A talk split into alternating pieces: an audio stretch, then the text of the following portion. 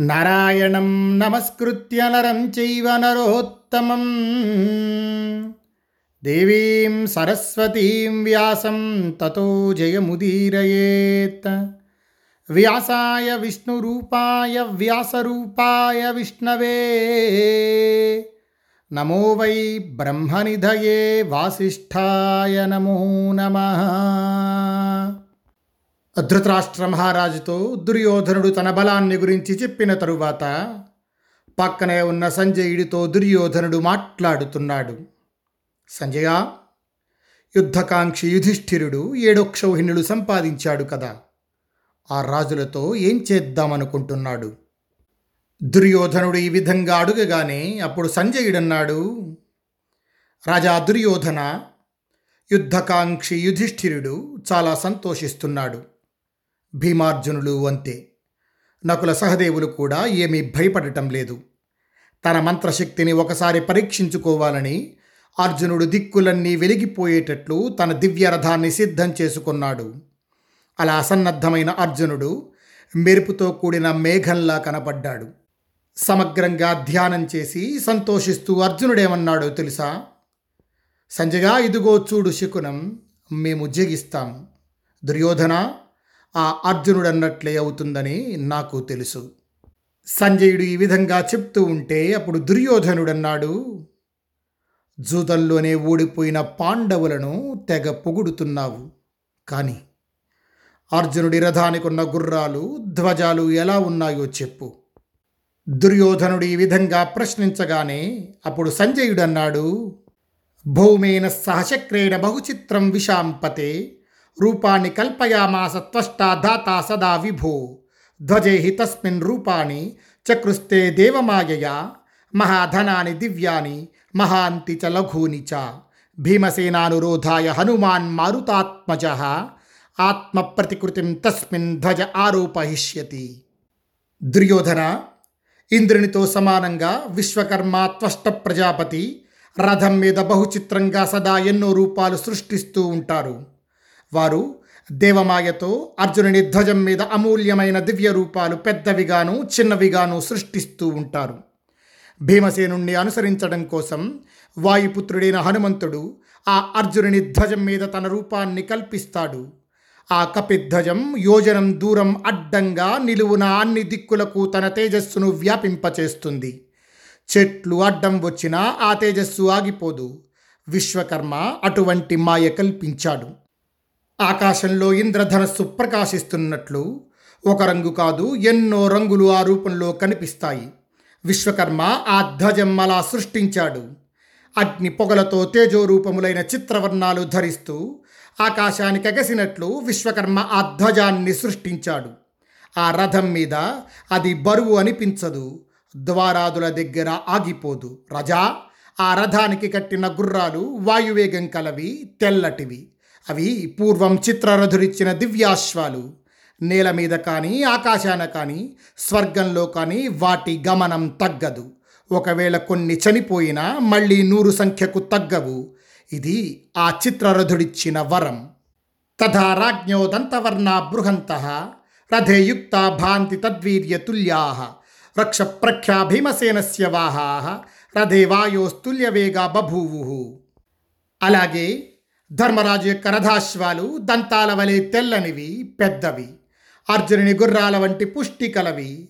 ఇక భీముని గుర్రాలు సప్తర్షి మండలం వంటివి వాయువేగం కలవి. సహదేవుని గుర్రాలు నలుపు కలిసిన తెలుపు గలవి. తీతువు పక్షి వీపులాగా చిత్రవర్ణపు వీపు కలవి. వాటిని ప్రీతితో అర్జునుడిచ్చాడు. అవి అర్జునుని గుర్రాలతో సమానమైనవి. సంతోషంతో అవి సహదేవుణ్ణి వహిస్తాయి. దుర్యోధన నకులిని గుర్రాలు ఇంద్రుడిచ్చినవి వాయువేగం కలవి బలిష్టములు చురుకైనవి. వృత్రాసురుణ్ణి చంపిన ఇంద్రుని వలె ఆ గుర్రాలు నకులుణ్ణి వహిస్తూ ఉంటాయి. అంతేకాదు వయసులోనూ పరాక్రమంలోనూ వీటితో సమాన వేగం కలిగి చిత్రవర్ణాలు గల ఉత్తమాశ్వాలను చిత్రరథుడు ఇచ్చాడు. అవి అభిమన్యుడు ఉపపాండవులు మొదలైన కుమారులను వహిస్తూ ఉంటాయి. సంజయుడు ఈ విధంగా చెప్తూ ఉంటే అప్పుడు ధృతరాష్ట్ర మహారాజు అన్నాడు సంజయ పాండవ పక్షాన వారి కోసం నా కుమారుల సేనలతో యుద్ధం చేద్దామనుకుంటున్న వారిని ఎవరిని అక్కడ చూశావు? వివరంగా చెప్పు. ధృతరాష్ట్రుడు ఈ విధంగా ప్రశ్నించేసరికి సంజయుడు అక్కడ ఉన్న రాజులందరినీ ఒక్కసారి చూసి మళ్ళీ ఆ కౌరవ సభలో మాట్లాడుతున్నాడు. ధృతరాష్ట్ర మహారాజా వృష్ణి అంధక వంశాలకు ముఖ్యుడైన కృష్ణుణ్ణి చూశాను. అలాగే అక్కడ చేకితానుణ్ణి యుద్ధకాంక్షి అయిన సాత్యకిని చూశాను. వీరిద్దరూ ఒక్కొక్క అక్షౌహిణీ సేనతో పాండవులను చేరినవారు. మహారథులని ప్రశస్తి వహించిన పౌరుషం కలవారు సత్యజిత్తు మొదలైన పది మంది పుత్రులతో దృష్టద్యుమ్నుండి ముందుంచుకొని ద్రుపదుడు ఒక అక్షౌహిణీ సేనతో వచ్చి పాండవులను చేరాడు. ధర్మజుని గౌరవం పెంచుతూ శిఖండి రక్షణలో సైన్యాలను కవచాలతో కప్పుతూ ద్రుపదుడు అక్కడకు వచ్చాడు. విరాట మహారాజు శంఖుడు ఉత్తరుడు అనే కొడుకులతోనూ సూర్యదత్తుడు మదిరాక్షుడు మొదలైన తమ్ముళ్ళతోనూ కలిసి ఒక అక్షౌహిణీ సేనతో వచ్చి పాండవులను చీరాడు. మగధ దేశపు రాజు జరాసంధుని కొడుకు సహదేవుడు చేది దేశపు రాజు దృష్టకేతుడు వేర్వేరుగా ఒక్కొక్క అక్షౌహిణీ సేనతో వచ్చి పాండవులను చేరారు. కేకయ్య రాజులు పది మందిలో ఐదుగురు సోదరులు ఎర్రని జెండాలతో ఒక అక్షౌహిణీ సేనతో వచ్చి పాండవులను చేరారు. ధృతరాష్ట్ర మహారాజా పాండవుల కోసం దుర్యోధనుని సేనతో యుద్ధం చేయడానికి వచ్చిన వారిని నేనింతమందిని చూశాను. మానవులకు దేవతలకు గంధర్వులకు రాక్షసులకు సంబంధించిన వ్యూహాలు తెలిసిన మహారథుడు దృష్టద్యుమ్నుడు సేనకు అగ్రభాగాన నిలిచాడు. శంతనసుతుడైన భీష్ముణ్ణి శిఖండి పాలుగా నిర్ణయించాడు. శిఖండికి సహాయంగా విరాటుడు మత్స్యదేశపు యోధులతో వెంట నడుస్తాడు. ధర్మరాజు పాలు శల్యుడు కానీ వీరిద్దరూ సమానులు కారని అక్కడ కొందరన్నారు. కొడుకులు తమ్ముళ్ళతో పాటు దుర్యోధనుడు తూర్పు దక్షిణ దిక్కుల రాజులు భీముని పాలు కర్ణుడు అశ్వత్థామ వికర్ణుడు సింధురాజు జగద్రథుడు అర్జునుడి పాలు ఇంకా వీరులనుకునేవారు ఎంతమంది ఉన్నా వారంతా అర్జునుని పాలుగా నిశ్చయించారు. ధృతరాష్ట్ర మహారాజా రాజకుమారులు విలుకాండులు అయిన కేకయ్య సోదరులు ఐదుగురు మన వైపు ఉన్న కేకయ్య సోదరులు ఐదుగురితో యుద్ధం చేస్తారు. ఆ కేకయ్య సోదరుల పాలు మాలవీయులు శాల్వకులు త్రిగర్త ముఖ్యులు సంక్షిప్తకులును దుర్యోధన సుతా సర్వే తథా దుశ్శాసనస్య చ. సౌభద్రేణ కృతో భాగ రాజా చైవ బృహద్బల దుర్యోధనుని కొడుకులు దుశ్శాసనుని కొడుకులు బృహద్బలుడనే రాజు. వీరంతా అభిమన్యుని పాలు మహాధర్ధారుడైన ఉపపాండవులు బంగారు ధ్వజాలతో ధృష్టద్యుమ్నుణ్ణి ముందు నిలుపుకొని ద్రోణుణ్ణి ఎదిరిస్తారు. చేకితానుడు సోమదత్తునితో ఒంటరిగా పోరుకు సిద్ధపడ్డాడు. భోజవంశస్థుడైన కృతవర్మతో సాత్యకి యుద్ధం చెయ్యాలనుకుంటున్నాడు.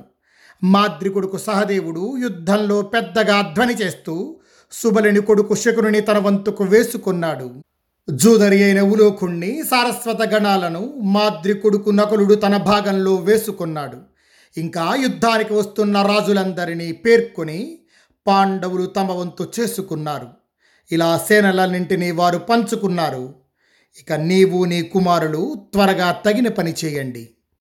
సంజయుడు ఈ విధంగా చెప్పగానే సంజయుడి ఆ మాటలు విని ధృతరాష్ట్ర మహారాజు మాట్లాడుతున్నాడు. నా పుత్రులంతా ఇక లేనట్టే.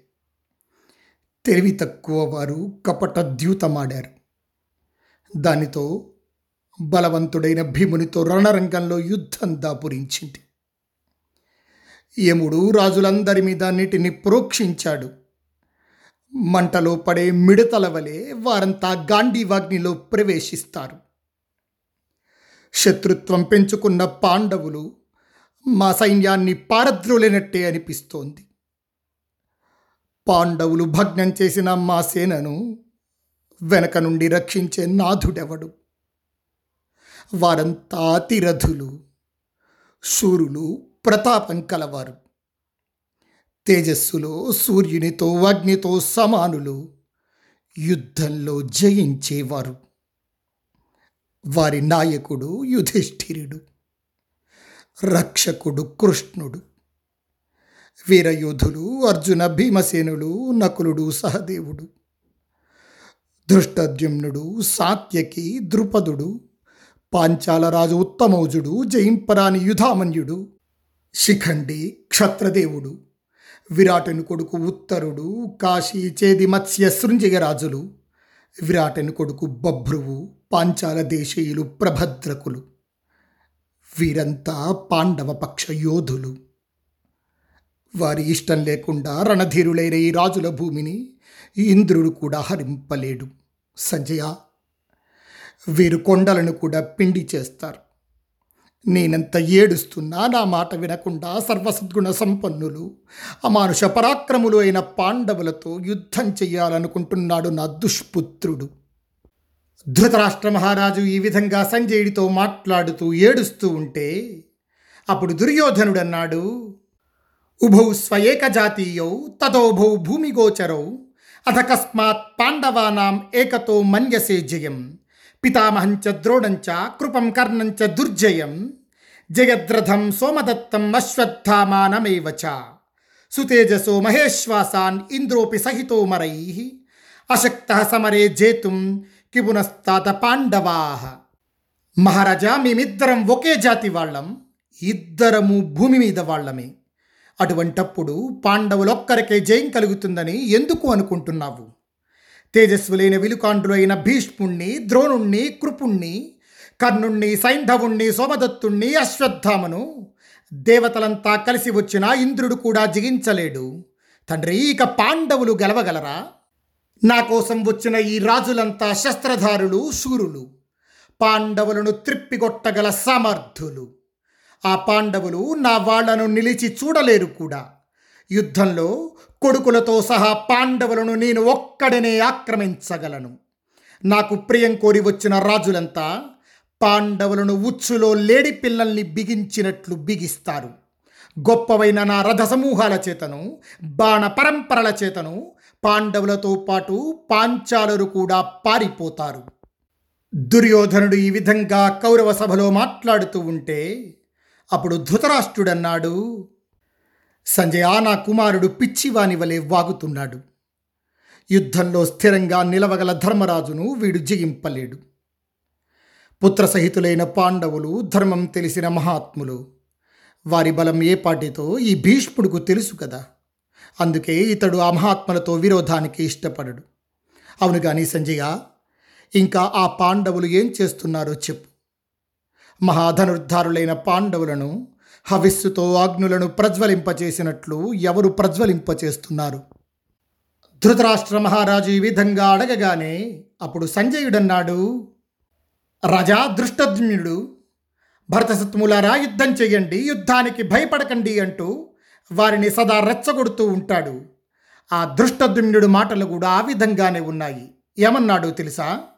దుర్యోధనుడు సమకూర్చుకున్న రాజులంతా ఆయుధ సహితమైన యుద్ధంలో ఒకచోట కలుస్తారు. క్రోధంతో వచ్చిన స్నేహితులతో సహా వారినందరినీ తిమినిటిలో నుండి చేపలను లాగివేసినట్లు నేనొక్కడనే విసిరిపారేస్తాను భీష్ముడు ద్రోణుడు కృపుడు కర్ణుడు అశ్వత్థామాశల్యుడు దుర్యోధనుడు వీరందరినీ కూడా సముద్రాన్ని చెలియల కట్టలాగా ఆపివేస్తాను. ఇలా దృష్టద్యుమ్నుడు పలుకుతూ ఉంటే అప్పుడు ధర్మరాజు దృష్టద్యుమ్నుడితో మాట్లాడాడు. అక్కడ ధర్మరాజు ఏమన్నాడో చెప్పనా? మహాభుజ ధృష్టద్యుమ్న నీ ధైర్యము పరాక్రమము పాంచాలరు పాండవులు కూడా బాగా ఎరుగుదురు. ఈ యుద్ధం నుండి మమ్మల్ని ఉద్ధరించు. నీవు క్షత్రియ ధర్మం పాటించేవాడవు కదా. ఉరకలు వేస్తూ యుద్ధానికి వచ్చే కౌరవులను నిగ్రహించడానికి నీవే సమర్థుడవు. నీవు చేయాలనుకున్నదే మాకు శ్రేయస్కరమైనది. యుద్ధం నుండి పారిపోయే వారికి దెబ్బతిన్న వారికి శరణుగోరిన వారికి పౌరుషం ప్రదర్శిస్తూ ముందు భాగాన నిలువగల పురుషుణ్ణి వెయ్యి మందిని ఇచ్చేనా కొనుక్కోవాలని నీతివేత్తల అభిప్రాయం. అటువంటి శూరుడవు పరాక్రమశాలివి నీవే. యుద్ధాల్లో భయార్తులకు రక్షకుడవు నీవే. నిస్సందేహం. ధర్మాత్ముడైన యుధిష్ఠిరుడు ఇలా చెబుతూ ఉంటే దృష్టద్యుమ్నుడు ఆ సభలో నిర్భయంగా నాతో ఒక మాట చెప్పాడు. అదేంటో చెప్పనా ధృతరాష్ట్ర మహారాజా? జాగ్రత్తగా సావధానంగా విను. సంజయ నీవు వెళ్ళి దుర్యోధనుడి యోధులతోనూ జానపదులతోనూ ప్రదీప వంశస్థులు బాక్లిక దేశస్థులు అయిన కౌరవులతోనూ కృపాచార్యునితోనూ కర్ణునితోనూ పుత్రసహితుడైన ద్రోణునితోనూ సైంధవునితోనూ చెప్పు. ఇంకా దుశ్శాసునితో వికర్ణునితో అలాగే దుర్యోధనునితో భీష్మునితో కూడా వెళ్ళి చెప్పు. నీవు త్వరగా వెళ్ళు ఆలస్యం చెయ్యకు ధర్మరాజు కేవలం మంచి మాటల చేతనే పొందదగినవాడు. దేవతల రక్షణ గల అర్జునుడు మిమ్మల్ని చంపకుండునుగాక. వెంటనే ధర్మరాజుకు రాజ్యం ఇవ్వండి. లోకైక వీరుడైన అర్జునుడిని శరణు గోరండి సవ్యసాచి లాంటి యోధుడు ఈ భూమి మీద మరొకడు లేడు. అతడు సత్యపరాక్రముడు. గాంధీవధారి అయిన అర్జునుని రథం దేవతల రక్షణ గల దివ్య రథం. మానవ మాత్రుడు వానిని జగించలేడు. యుద్ధం మీద మనసు పెట్టకండి. ఈ మాటలు సంజయ ఆ కౌరవ సభలో తెలియచేయి. సంజయుడు ఈ విధంగా దృష్టద్యుమ్నుడు పలికిన మాటలు చెప్తూ ఉంటే అప్పుడు ధృతరాష్ట్రుడన్నాడు ఆ అర్జునుడు సామాన్యుడు కాడు. నేనెంత కాదంటున్నా వినిపించుకోక మందబుద్ధులైన నా కొడుకులు వానితో యుద్ధానికి సిద్ధపడుతున్నారు. దుర్యోధన యుద్ధం నుండి వెనుదిరుగు. ఎట్టి పరిస్థితుల్లోనూ యుద్ధాన్ని మంచిదిగా చెప్పరు. నీవు నీ సోదరమంత్రులు బ్రతకడానికి ఈ రాజ్యంలో సగం చాలును.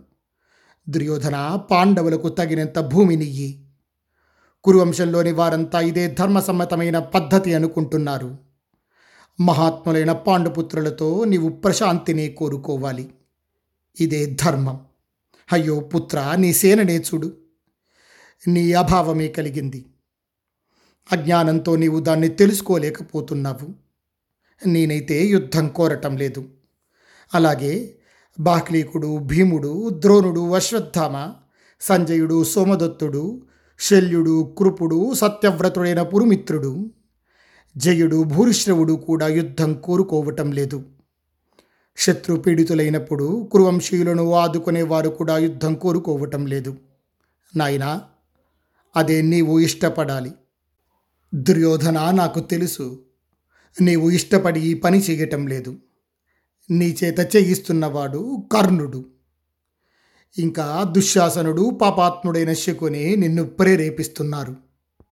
ధృతరాష్ట్రుడు ఈ విధంగా చెప్తూ ఉంటే అప్పుడు దుర్యోధనుడన్నాడు నాహం భవతి న ద్రోణే నాశ్వత్థామి న సంజయే న భీష్మేన చ కాంభోజే న కృపేన చ బాహ్లీకే సత్యవ్రతే పురుమిత్రే భూరిశ్రవ శివా పునః అన్యేషు వా తావకేషు భారం కృత్వా సమాహ్వయం.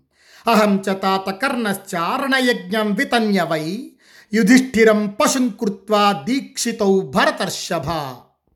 నేను నీ మీద కానీ ద్రోణుడు అశ్వత్థామ సంజయుడు భీష్ముడు కాంభోజరాజు సుదక్షిణుడు కృపుడు బాహ్లికుడు సత్యవ్రతుడైన పురుమిత్రుడు భూరిశ్రవుడు. వీరి మీద కానీ భారం పెట్టి పిలవలేదు. తండ్రి నేను కర్ణుడు ఇద్దరము యుద్ధం అనే యజ్ఞం ప్రారంభించాము. ధర్మరాజును యజ్ఞ పశువుగా చేసి దీక్ష వహించాము.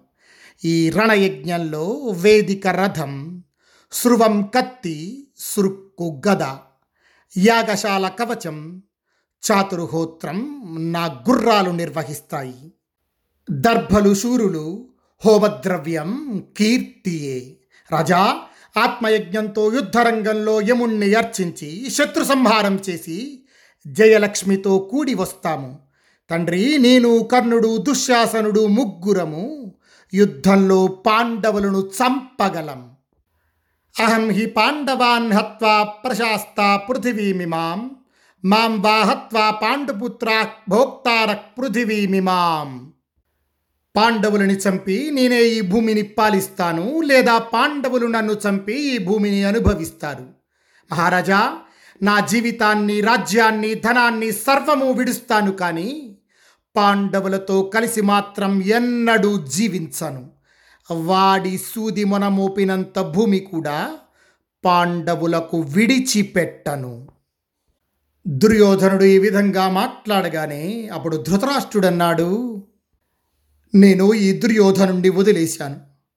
కానీ యముని ఇంట్లోకి వెళ్ళే ఈ మందబుద్ధి వెనక పడిపోతున్న మీకోసం ఏడుస్తున్నాను.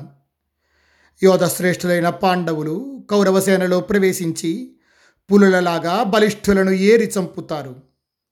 సాత్యకికి చిక్కి భరతసేన నీచుడి వశమైన సాధ్విలాగా చెదిరిపోయినట్లు నాకు వ్యతిరేకంగా భాసిస్తోంది. సాత్యకి అర్జునుని బలాన్ని పూరిస్తూ విత్తనాలు చల్లినట్లు యుద్ధంలో నిలిచి బాణాలు చల్లుతాడు. సేనకు అగ్రభాగాన యుద్ధం చేసే వీరులకు భీముడు నిర్భయంగా ప్రాకారంగా నిలుస్తాడు. అందరూ వానిని ఆశ్రయిస్తారు. భీముని గదా ప్రహారాలకు దంతాలు విరిగి కుంభస్థలాలు పగిలి నెత్తురు కారుతూ నేలగూలిన ఏనుగులు పగిలిపడ్డ కొండల వలె కనబడితే అప్పుడు భీమునికి భయపడి నా మాట తలుచుకుంటావు. భీముడు అగ్నిహోత్రుడులా ప్రజ్వలించి సైన్యాన్ని రథాలను గుర్రాలను ఏనుగులను దహించి వేస్తూ ఉంటే ఆ దృశ్యం చూసి నా మాట తలుచుకుంటావు. పాండవులతో శాంతి కోరకపోతే మీకు మహాభయం కలుగుతుంది. చివరకు భీముని గదతో చచ్చి శాంతిస్తారు. పెద్ద అడవి విరిగి పడినట్లు భీముని చేత నేలగూలిన కౌరవసేనను చూసి అప్పుడు నా మాట గుర్తు తెచ్చుకుంటావు. ఆ కౌరవ సభలో ధృతరాష్ట్రుడు ఈ విధంగా పలికి మళ్ళీ సంజయుడితో మాట్లాడుతున్నాడు. సంజయ మహాత్ములైన కృష్ణార్జునులు ఏమన్నారు? చెప్పు. ధృతరాష్ట్రుడు ఈ విధంగా అడుగగానే అప్పుడు సంజయుడు మాట్లాడుతున్నాడు. స్వస్తి ప్రజాభ్య పరిపాలయంతాం న్యాగ్యేన మార్గేణ మహీమహీషా గోబ్రాహ్మణేభ్య శుభమస్తు నిత్యం లోకా సమస్తా సుఖినో భవంతు.